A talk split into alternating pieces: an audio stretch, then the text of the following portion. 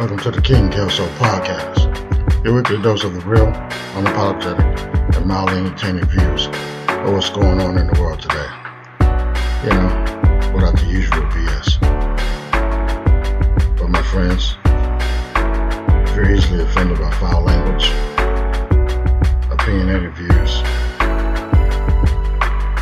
this ain't the place for you.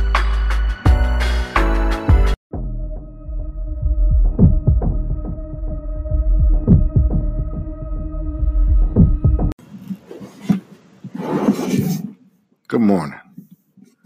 Today is December 17th, 2019. This is going to, you know, most of my podcasts lately have been real quick. You know, I, I haven't really been talking about a lot, nothing major, you know, but man, let me tell you something. You know, I'm a big fan of hip hop. and, uh, and uh, so I, I look at the, the websites and the blogs and all that, and man, I woke up to uh, the game. His manager, Wack 100, saying that uh, that uh, people talking about he got knocked out. Well, fam, let me tell you this. Let me tell you this, my G. I saw the video. Right? And man, no disrespect, OG, but I believe he got knocked out. That's on everything, man.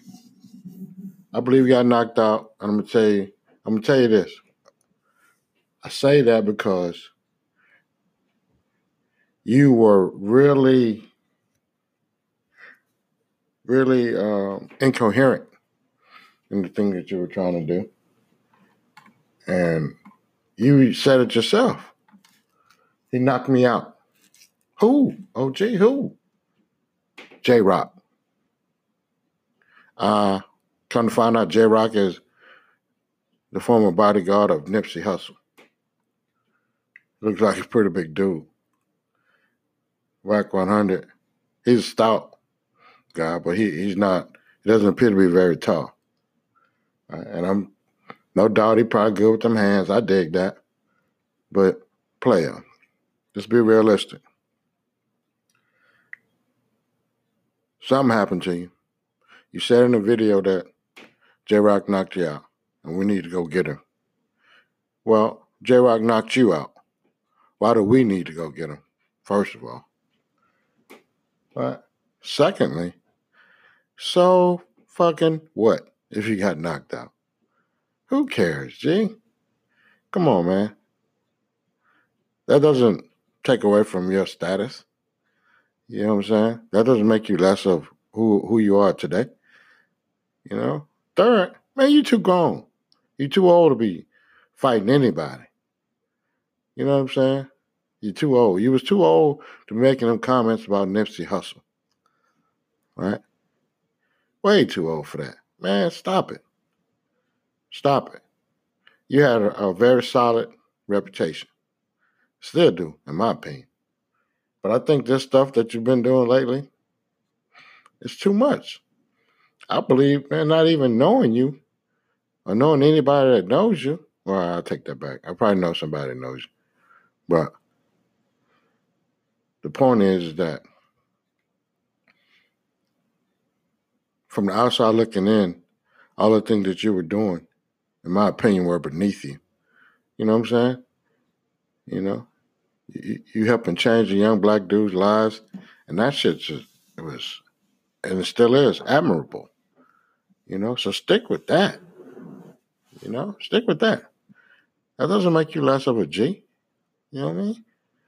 That that ain't gonna never change, man. Can't nobody take them stripes from you but you. You know, to me, with this type of behavior, you'll lose them. You know what I mean? Because it's all imaginary anyway. You know, it's all perception. And if these young cats out here don't don't perceive you to be who you say you are, then guess what? You're no longer that person. You know, I'm speaking on just just from a, a fan standpoint. You know, for me, this time should have been dedicated to promoting Game's album. I should see more videos about that because the album is hard.